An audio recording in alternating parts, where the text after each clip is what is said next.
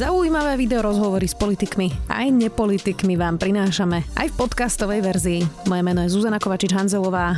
Vítajte pri relácii Rozhovory ZKH v audioverzii. Slovensko má za sebou prvú vlnu testovania. Prekvapivo nápor testovacie miesta zvládli. Ukázalo sa však napríklad to, že v Bratislave bolo pozitívnych prípadov len 3 desatiny percenta. Ako bude vyzerať druhé celoplošné testovanie, mala by vláda zvážiť, ktoré okresy pretestuje a ktoré už netreba. A čo s ľuďmi, ktorí si teraz myslia, že sú negatívni, ale mali len falošný negatívny test. Odpovieme s epidemiologičkou profesorkou Zuzanou Krištúfkovou. Vítajte. Ďakujem veľmi pekne za pozvanie. Pani profesorka, tak Prekvapil vás úspech toho testovania, myslím úspech tej e, návštevnosti teraz? Mňa pre, teda prekvapilo, bola som milo prekvapená tým, ako to celé všetko dobre prebiehalo aj ako to dopadlo, aj že naozaj ľudia boli zodpovední a veľa sa ich dalo testovať a, e, to, že sa to vôbec všetko podarilo zabezpečiť logisticky, to bola to, to, to bolo až nadľudské úsilie. Viem o tých ľuďoch, koľko hodín alebo koľko noci nespali, aby to zabezpečili. Takže klobúk dolu pred všetkými, ktorí sa podielali na tom testovaní, ktorí ho zabezpečovali. Ale chcem poďakovať aj každému jednému občanovi alebo človekovi, ktorý býva na území Slovenskej republiky, lebo prišli sa testovať aj cudzinci, že teda prišli sa dať otestovať a chceli vedieť, ako na tom sú. Pozrime sa teraz na tie aspoň čiastkové čísla, pretože nahrávame v pondelok ráno, ešte presné čísla úplne za celý víkend nemáme. Bratislava mala veľmi málo pozitívnych eh, prípadov, iba 0,3%. Eh, znamená to, že Bratislavčania sú disciplinovanejší, zodpovednejší, viac dodržujú pravidla? To je veľmi ťažko z tohoto hodnotiť. My musíme si uvedomiť, že keď sme mali v sobotu alebo v nedelu negatívny výsledok testu, to ešte neznamená, že máme preukaz na negativitu celoživotnú. Je to naozaj v tom bode, kedy sme boli vyšetrení a keď sa začneme správať nezodpovedne, tak sa môžeme veľmi rýchlo nakaziť to, že um, máme viac zasiahnutý ten sever Slovenska, my to analizujeme, ale zatiaľ sú to viac menej teda špekulácie alebo pravdepodobnosti, že prečo tomu tak je. Jeden z tých názorov je aj taký, že naozaj uh, možno na tom vidieku sú viac generačné domácnosti a uh, tam dochádza vlastne k prenosu toho vírusu. Vieme, že veľa zohrali také spoločenské udalosti, svádby a podobne.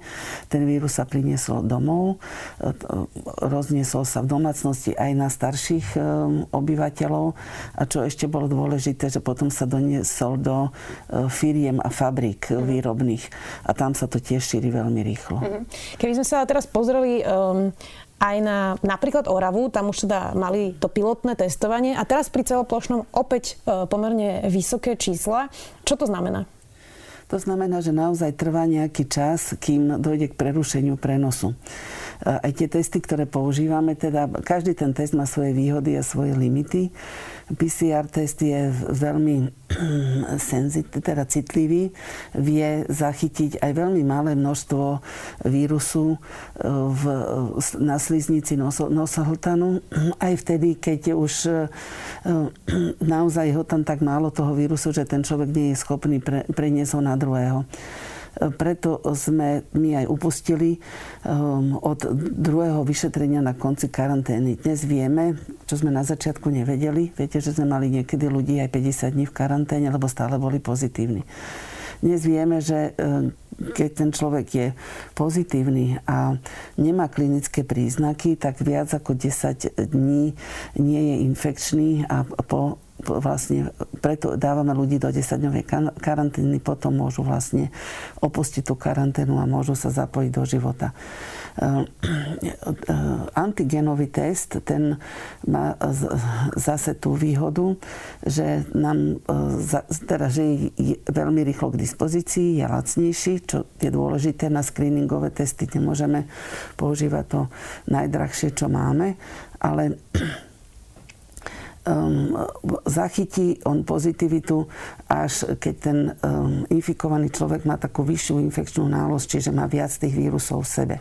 A tam vzniká také okno na začiatku toho um, nakazenia, kedy prvé dni ten antigenový test to nemusí zachytiť. Preto sa plánovali aj dve e, opakované vyšetrenia, aby tých, čo nezachytíme v prvej vlne, sme zachytili Dobre, v druhej. toto je ten argument pre druhé kolo toho plošného ano. testovania, predpokladám, keďže na Orave sme všetkých pretestovali v prvom kole a v druhom kole bolo ešte stále vysoký počet infikovaných. To znamená, že vy ste za to, aby sa celoplošne aj druhýkrát otestovalo celé Slovensko? Um, nie som celkom za to, aby sa um, uh, testovali aj tie časti Slovenska, kde bola veľmi nízka záchytnosť a naozaj tých pozitívnych bolo veľmi Čiže málo. napríklad Bratislava? Uh, napríklad Bratislava. Skôr by sme odporúčali, tam potom je to na diskusiu, ako sa dohodne stanoviť nejakú hranicu, či to bude od 1,5%. Aj tá šanca ich zachytiť je väčšia, keď e, je ich tam v tej populácii viac tých pozitívnych, takže je to také efektívnejšie. Takže e, my ako aj konzilium, ktorého som členom, sme včera veľmi intenzívne o tom diskutovali a sme odporúčili, aby sa naozaj to testovanie vykonávalo tam, kde e, bolo najviac tých pozitívnych. Čiže okrem Bratislavy sú to ešte ktoré, kandid- ktoré, ktoré okresy sú kandidátmi na to, aby boli v pohode zelené a teda, že nemusíme ich pretestovať okrem Bratislavy?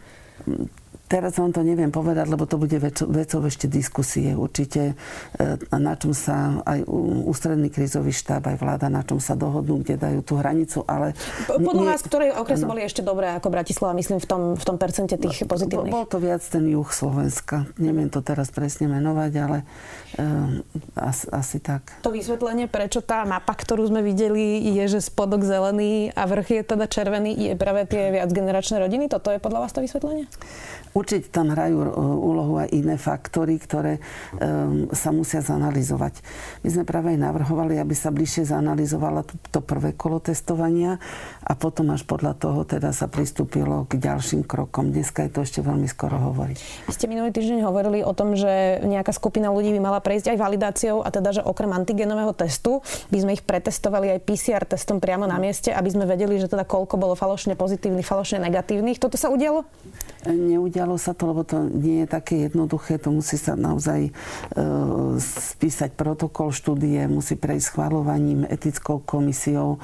Takže, ale pracuje sa na tom a boli by sme veľmi radi, keby sa to udialo teraz v tomto druhom testovaní v tých okresoch, kde sa to e, testovanie bude vykonávať. Mnohí ľudia, ktorí dostali vlastne ten um ten výsledok na tom modrom papieri e, negatívny, mali pocit, že teda toto už je vlastne vstupenka pre úplne bežný život. E, niektorí hovorili o tom, že idú s kamarátmi na pivo, ďalší hovorili, že idú navštíviť e, rodinných príslušníkov. Ja neviem presne, že aké percento ľudí teda má tento pocit, ale čo by ste im povedali? Že keď majú ten negatívny papier, stále majú zostať doma? Ja by som naozaj odporúčala, aby sme neprepadli také predčasnej radosti, lebo by sa nám to mohlo vrátiť a nevyplatiť. Musíme si uvedomiť, že stále e, k tým uvoľňovaniam by malo prísť, až keď sa nám to ukáže na krivke, že tá krivka začne klesať. Ešte nám neklesa. My budeme radi, keď ju stabilizujeme aby nám aspoň nestúpala tak veľmi prudko hore, ako stúpala. A to nie je otázka pár dní. Musíme naozaj vydržať a, a e, by som odporúčala aj tým ľuďom, aj keď majú negatívny test, aby naozaj, e, ako už je to dneska také kliše, sa správali zodpovedne, ale aby naozaj si nemysleli, že teraz už všetko môžu. Môžu naštevovať svojich starých rodičov, môžu cestovať a stretávať sa navzájom. To by bola cesta späť. Nie je toto ale to najväčšie, najväčšie riziko práve toho plošného testovania? Že ľudia zrazu majú pocit, že dostali oficiálny papier, že sú negatívni? Um, obávam sa, neviem, či je to, záleží na tom, ako sa ľudia zachovajú, ako to bude komunikované aj ehm, oficiálnymi predstaviteľmi. A si myslím, že už bolo to aj povedané, že to neznamená, že ehm, to plošné testovanie cieľom bolo toho, aby tí ľudia, ktorí sú negatívni, teraz si mohli všetko dovoliť, aby sme začali otvárať aj reštaurácie a podobne skutočne cieľom toho testovania bolo nájsť tých pozitívnych a izolovať ich. A izolovať ich e, doma, aby neprenášali tú infekciu ďalej a aby sme naozaj e, znížili ten počet novonakazených, pretože keby sme takto išli ďalej, ako sme išli pred, pred tým doteraz, tak skutočne tam bolo veľ, veľké riziko, že nám skolabuje zdravotníctvo. A nie len zdravotníctvo, aj ekonomika vplyvom nakazených. Viete, že boli obavy aj pekári, alebo tie, tie základné kľúčové odvetvia, ktoré sú dôležité pre štátu. Teraz, keď tam začnú chorlaveť tí ľudia a nebudú môcť nastúpiť do práce, tak bude ekonomika ochromená ešte viac ako týmito opatreniami. Mhm. Kedy budeme vedieť povedať, e, či toto naozaj e, bol dobrý nápad, ktorý je hodný následovania v iných štátoch? Kedy budeme vedieť vyhodnotiť, e, že ako veľmi zafungovalo plošné testovanie a odporúčiť to ja neviem, Českej republike, ale možno nejakým okolitým štátom, ktoré majú tiež zlé čísla. Budeme to vedieť vyhodnotiť? My to nemusíme odporúčať, oni nás veľmi podrobne sledujú, naozaj celý svet. To bola taká unikátna akcia asi oni to vyhodnocujú tiež a zvažujú e, tieto možnosti. Vieme, že aj v Čechách ešte minister Primula zvažoval e, takúto akciu. E, no, bohužiaľ už nie je ministrom, ale potom myslím, že od toho upustil. Nie je to jednoduché, je to naozaj veľmi náročné. Ale ja si myslím, že naozaj to budeme vedieť v priebehu dvoch týždňoch, ako sa nám to odzrkadlí. Kedy uvidíme vlastne. Áno, kedy uvidíme, ako tak možno, že aj skôr, ale um, ja by som naozaj bola veľmi opatrná, lebo sa, viete, ten vírus, uh, ten COVID-19 je vzdušná nákaza. Prenáša sa kvapovočkami, ktoré sú vo vzduchu a dýchať musíme všetci. A my jedine prerušíme ten prenos, keď sa pre, prestaneme e, stýkať, kontaktovať. Som sa mala, že tak... že keď prestanem dýchať, ale no, to asi nie. Musíme dýchať. uh, teraz jedna vec je plošne pretestovať v dvoch kolách a teraz už je, uvidíme, že ktoré teda presne okresy to budú a ktoré to nebudú. Ďalšia vec je, že čo bude potom. Aký je plán pre Slovensko po plošnom testovaní? To sme stále ešte od premiéra nepočuli. Čo by ste vy odporúčali, aby po druhom e, testovaní, ktoré bude teda zrejme cez tento ďalší víkend, urobilo Slovensko? My odporúčame e, testovať pravidelne e, opakovanie rizikové skupiny. To sú zdravotníci, seniori? Áno, zdravotníci, seniori, pacienti, ktorí prichádzajú do nemocnic. E, to sú potom aj um, také osoby, čo, ktoré sú kľúčové prechod štátu od um, pracujúcich v energetike, vojaci, policajti, ale aj predávačky v obchodoch. Týmito antigenovými testami? Áno, týmito antigenovými testami, aby sme uh, teda uh, ich jednak vylúčili z pracovného procesu, aby nenakazovali ďalších. A myslím, že aj firmy také veľké už k tomuto pristupujú a začínajú si testovať uh, svojich zamestnancov, pretože že naozaj, ak je tam jeden pozitívny, ten v úzkom kontakte, ak sú v nejakej výrobnej hale alebo podobne, môže nakaziť veľké množstvo ľudí. A no, ešte dovtedy, alebo teda aj napriek tomu, keď by ich budú testovať, skutočne my odporúčame dodržiavať um, aj napríklad nosenie rúška počas pracovného procesu a um, myslím, že samotným zamestnávateľom by malo, malo na tom záležať, aby ich zamestnanci neboli chorí a nevypadli. Ostatné tie dáta z prvej vlny hovoria, že nielen rúška, ale hlavne vetranie e, v budovách a vetranie teda v kanceláriách, miestnostiach, takže to je asi to, čo odporúčame všetkým. Poďme ešte raz k tej vakcíne. Pretože bez vakcíny sa asi ďalej nepohneme a budeme stále sa vlastne cykliť v tom uvoľňovaní, priťahovaní, uvoľňovaní, priťahovaní.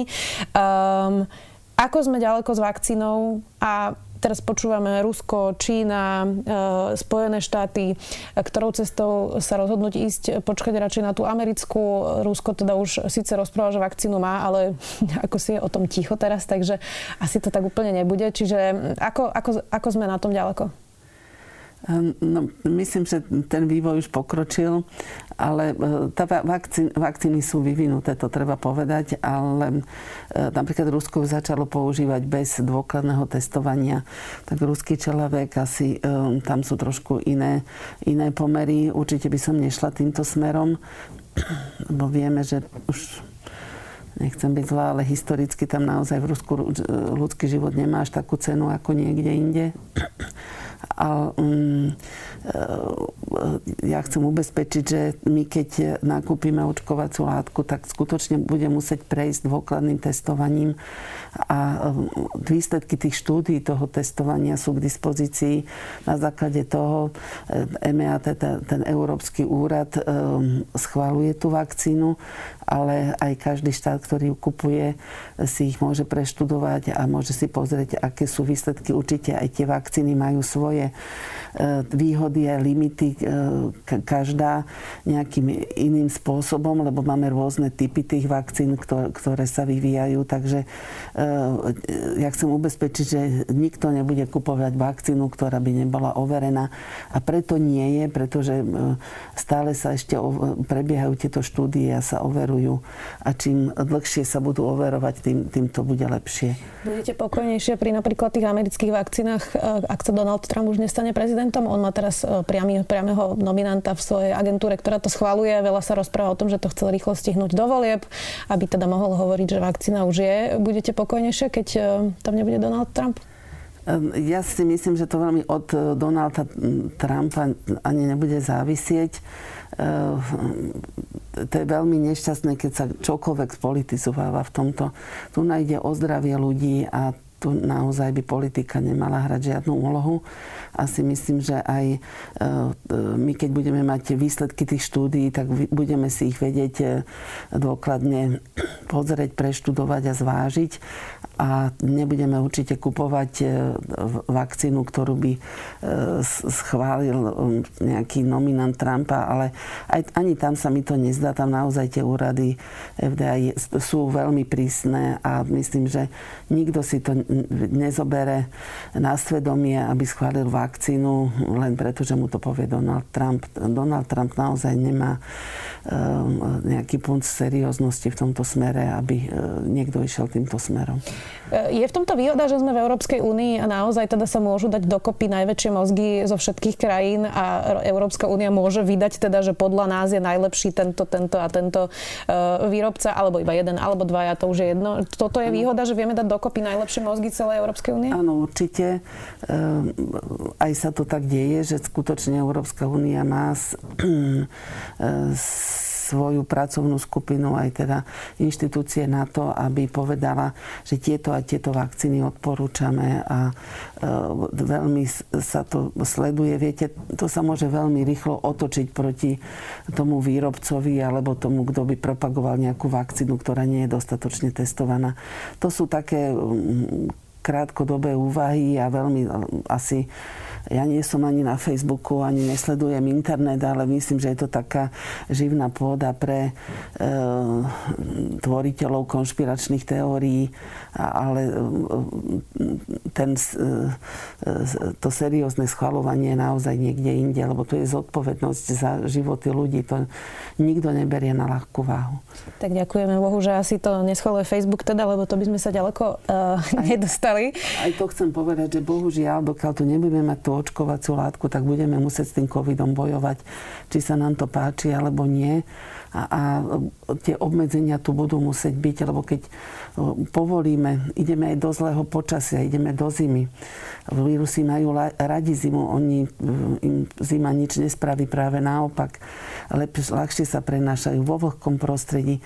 Takže skutočne nečaká nás ľahké obdobie a nemôžeme si mysleť, že tým, že sme prešli týmto testovaním, že teraz už budeme môcť všetko. Ja to chcem naozaj zdôrazniť. To testovanie poslúžilo na to, aby sme zabrzdili.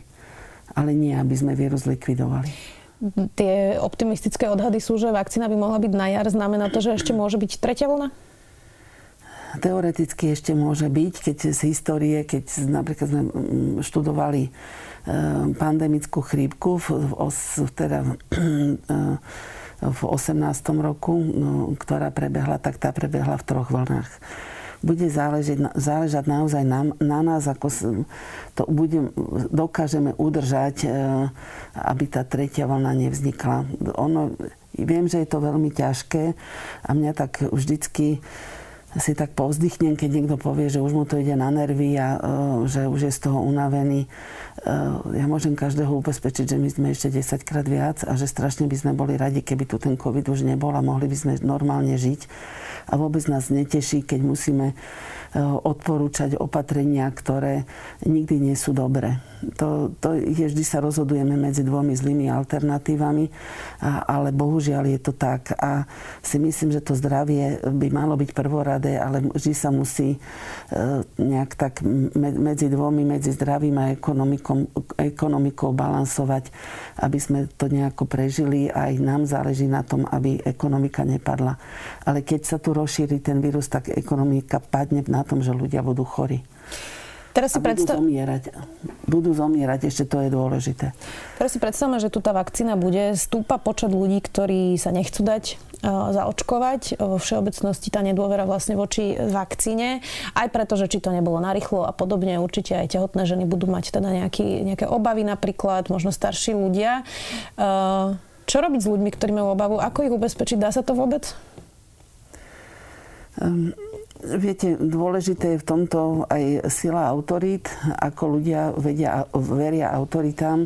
Keď niekto povie, že áno, nakúpili sme vakcínu, ktorá je v súčasnosti e, podľa najlepšieho svedomia je bezpečná a účinná, lebo u vakcínach sú tieto dve veci dôležité.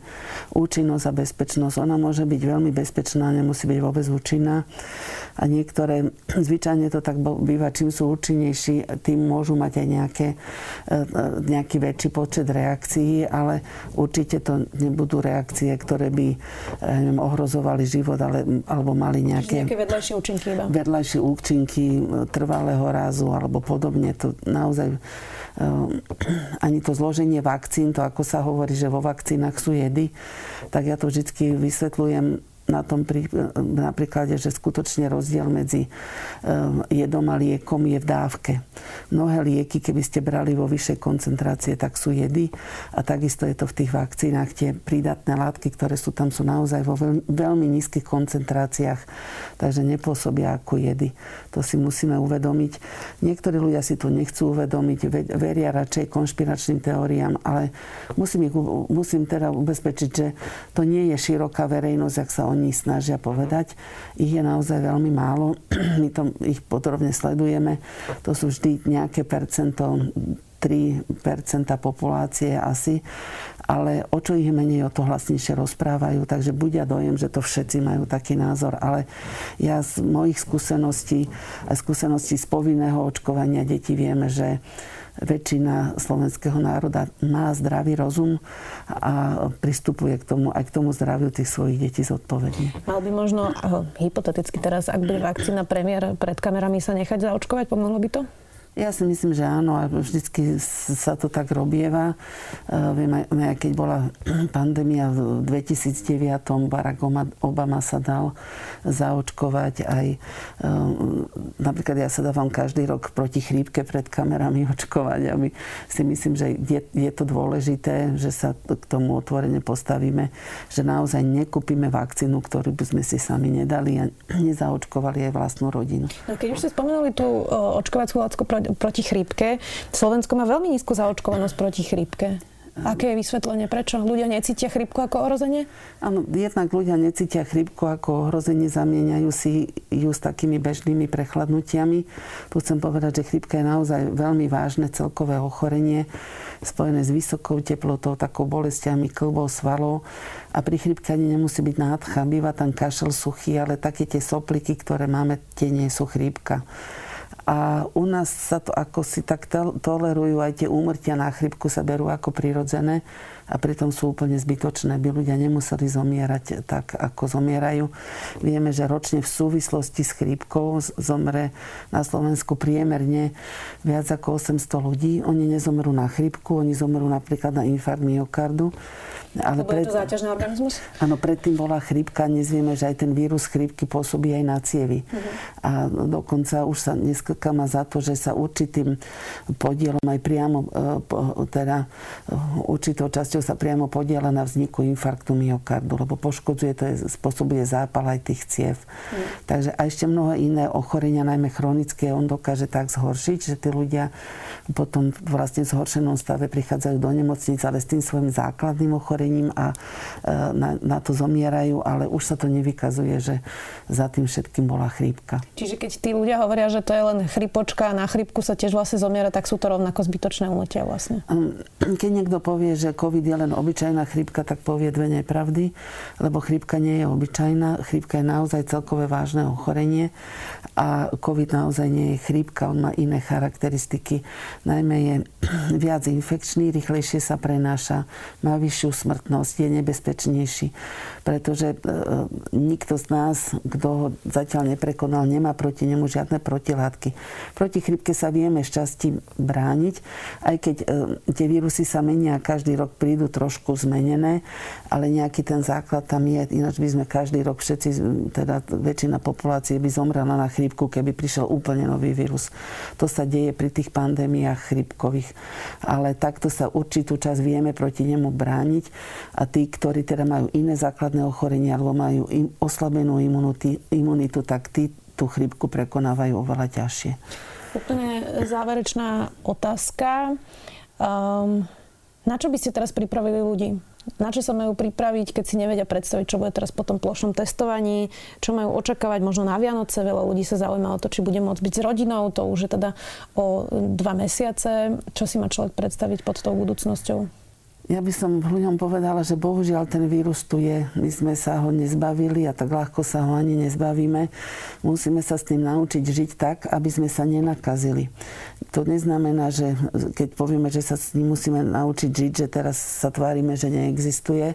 Stále musíme byť obozretní, musíme mať na pamäti, keď nechceme, aby sme ochoreli my a a nepriniesli e, tento vírus na ostatných členov rodiny, najmä na tých starších, ktorí vieme, že sú e, v oveľa väčšom riziku. Ale nie sú to len starší, vieme, že aj mladí ľudia zomierajú e, na COVID, tak musíme byť stále opatrní a ešte tie časy, ako sme žili pred pandémiou, ešte tak ľahko neprídu, to si musíme uvedomiť. Mne to je tiež veľmi ľúto a mus, musíme zmeniť trošku spôsob života.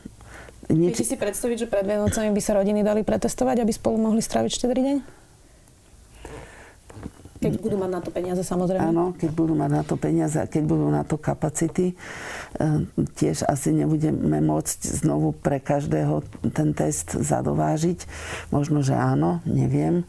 Že možno, že budeme fungovať tak, že teda sa pretestujeme a potom sa stretneme. Ale ja by som v tom bola naozaj veľmi opatrná. Uvidíme, ako to celé dopadne, ako bude zasadať aj dnes ústredný krízový štáb a o čom teda presne rozhodne. Ďakujem veľmi pekne, že ste si našli čas. Epidemiologička profesorka Zuzana Krištofková, ďakujem. Ďakujem aj ja za pozvanie. Počúvali ste podcastovú verziu relácie Rozhovory ZKH. Už tradične nás nájdete na streamovacích službách, vo vašich domácich asistentoch, na Sme.sk, v sekcii Sme video a samozrejme aj na našom YouTube kanáli Denníka Sme. Ďakujeme.